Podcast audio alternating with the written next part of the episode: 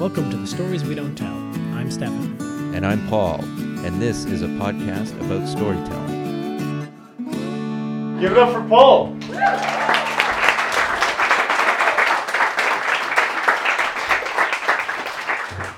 There is a reality television show on the History Channel called Salvage Kings. The heroes of the show, Ted and Justin, work for a demolition company and are experts in their field. Their job is to comb through a demo site before the wrecking balls come in and salvage, repurpose, and sell anything they can find from generators to air conditioning units to found treasures. At the end of last year, the relationship I was in ended. It was not a bad breakup. It only made me question my place in the world,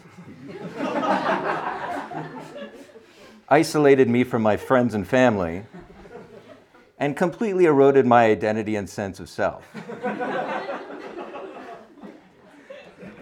For December and January, I did nothing but watch all six seasons of Brooklyn Nine-Nine three times over. I needed to rebuild myself, figure out who I was again. I needed a makeover. so I started with my professional life. An opportunity came up for a position as a story editor on a reality television show for the History Channel called Salvage Kings. My job was to take the hours and hours of footage and help figure out the segments of the episodes. Watching demolition footage in excruciatingly slow motion was exactly what I needed to focus my brain on something constructive. At the beginning of an episode, Ted and Justin do a walkthrough of a demolition site, scouting the big ticket items they want to remove. We follow them through the building, and as Ted finds stuff, he says, That's cool. Look at that, that's wicked. That's mint. That's vintage. It's riveting stuff. The next step in my makeover was new clothes. On the website of a local store, you could sign up for an appointment with a wardrobe consultant. I had never done this kind of thing before, and a week later, when heading to the appointment, I was very nervous. I figured the consultant was sophisticated and would look me up and down and say, Oh, clothes can't fix this.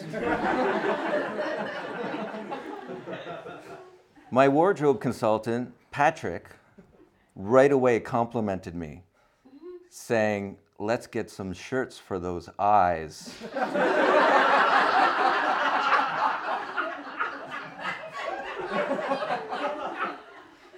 I liked him immediately.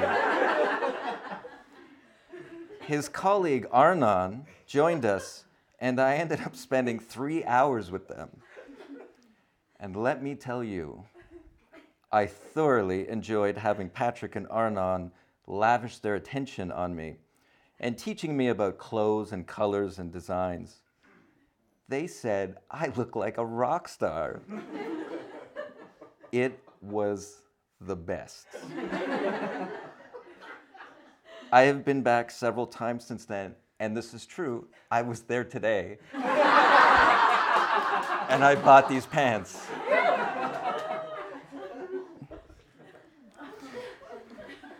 In the second segment of the reality tel- television show Salvage Kings, Ted and Justin return to the building and remove all the items they earmarked during the scout. The tension in this segment is palpable because they are always on a tight deadline as the wrecking crew is coming to demolish the building any minute. Will they get that air conditioning unit out in time? what are they going to do with that giant generator? the suspense is almost unbearable. New job, check. Clothes, check. A few months into my makeover, and it was time to get back in the game and back on the dating apps.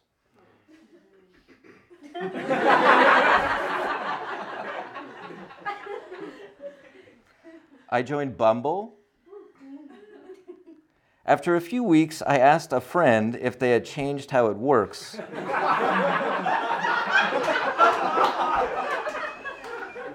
because I had not gotten one match. Do you just get to see all of the people that live within five kilometers of you? Eventually, I ran out of profiles and received this message from the app Look at you. You've gone through all the bees in your area. Check back soon. Now I'm on the app to see if I can win the world record of being the person on it the longest without getting one single match. so far, I'm winning. But I wanted a timeline of when I'd meet someone new. So I did what anyone would do I went to a psychic.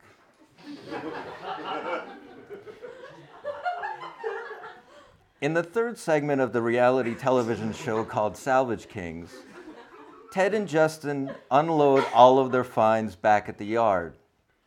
The sprawling home base that functions as store and storage area. This is where the real action is, where customers come to buy Ted's treasures, to negotiate. I'll give you 100 bucks for that. I want 150 bucks. Then the compulsory close up and close up. Will they make a deal? Will Ted come out on top? Cut to a commercial. the appointment with the psychic was over Skype.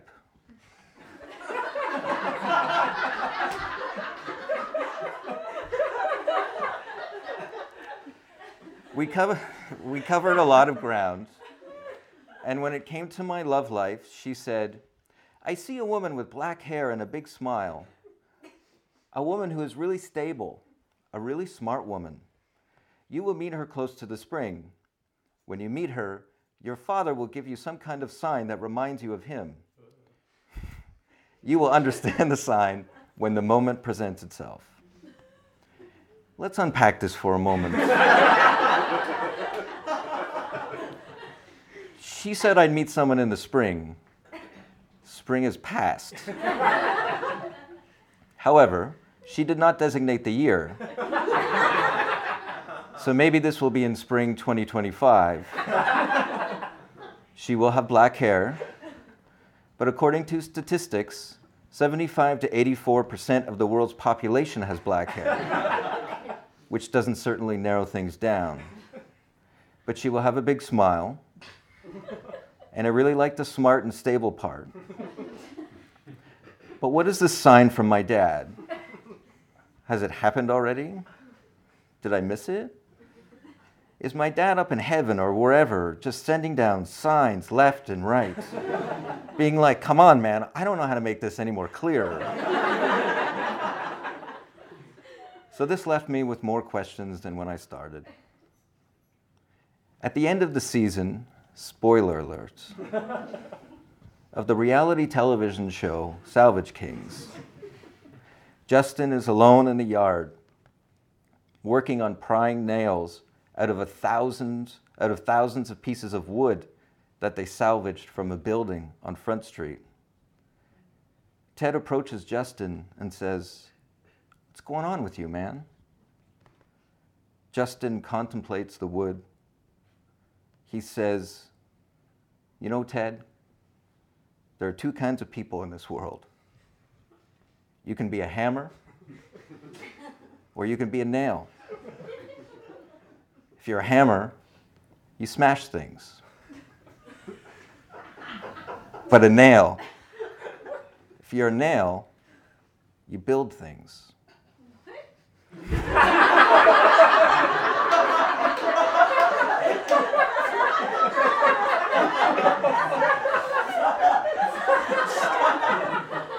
isn't me. I'm just quoting. if you're a nail, you build things, you hold things together. Life is short, Ted. I want to be a nail. and with that, Justin quit and walked off the job. what I was trying to do was clean out my brain. I had been giving so much space to people who simply did not deserve it. My makeover is still in progress, and I'm not sure what the future has in store. But I do know this life is short, and I want to be a nail. Thank you.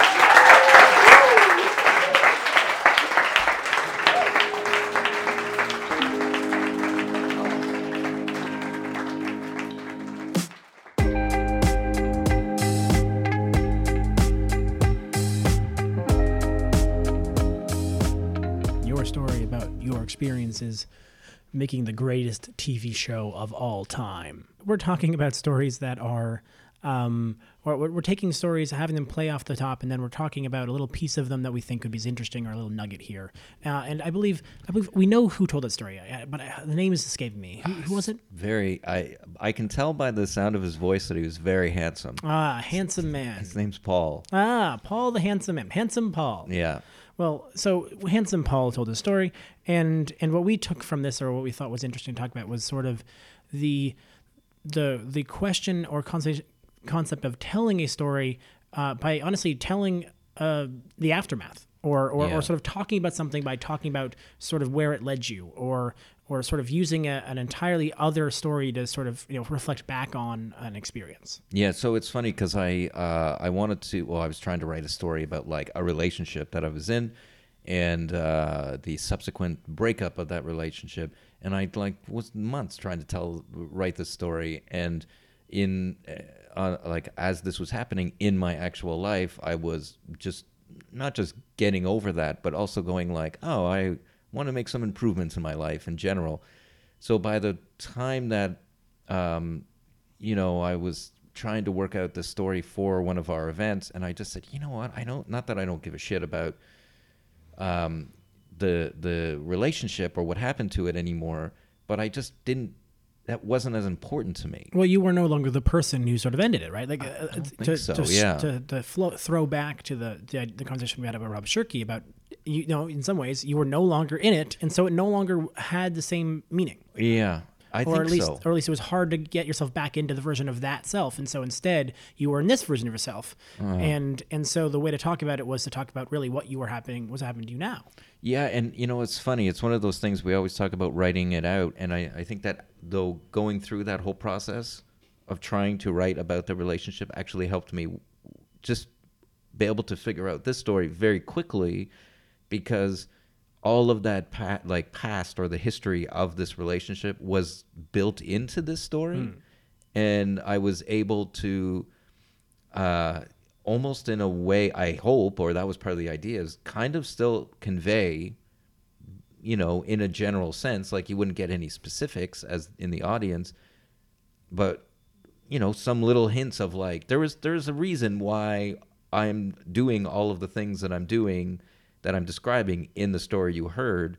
So I just sort of felt I don't need to go explain the relationship.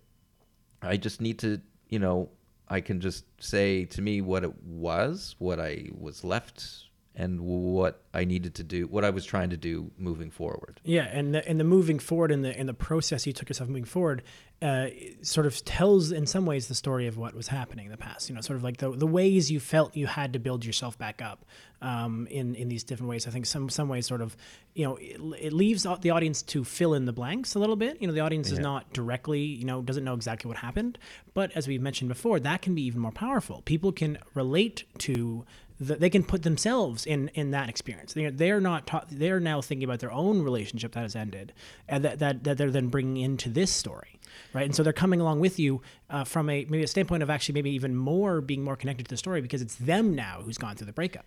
And you know what's funny is that I we always try again to to really encourage people in this way.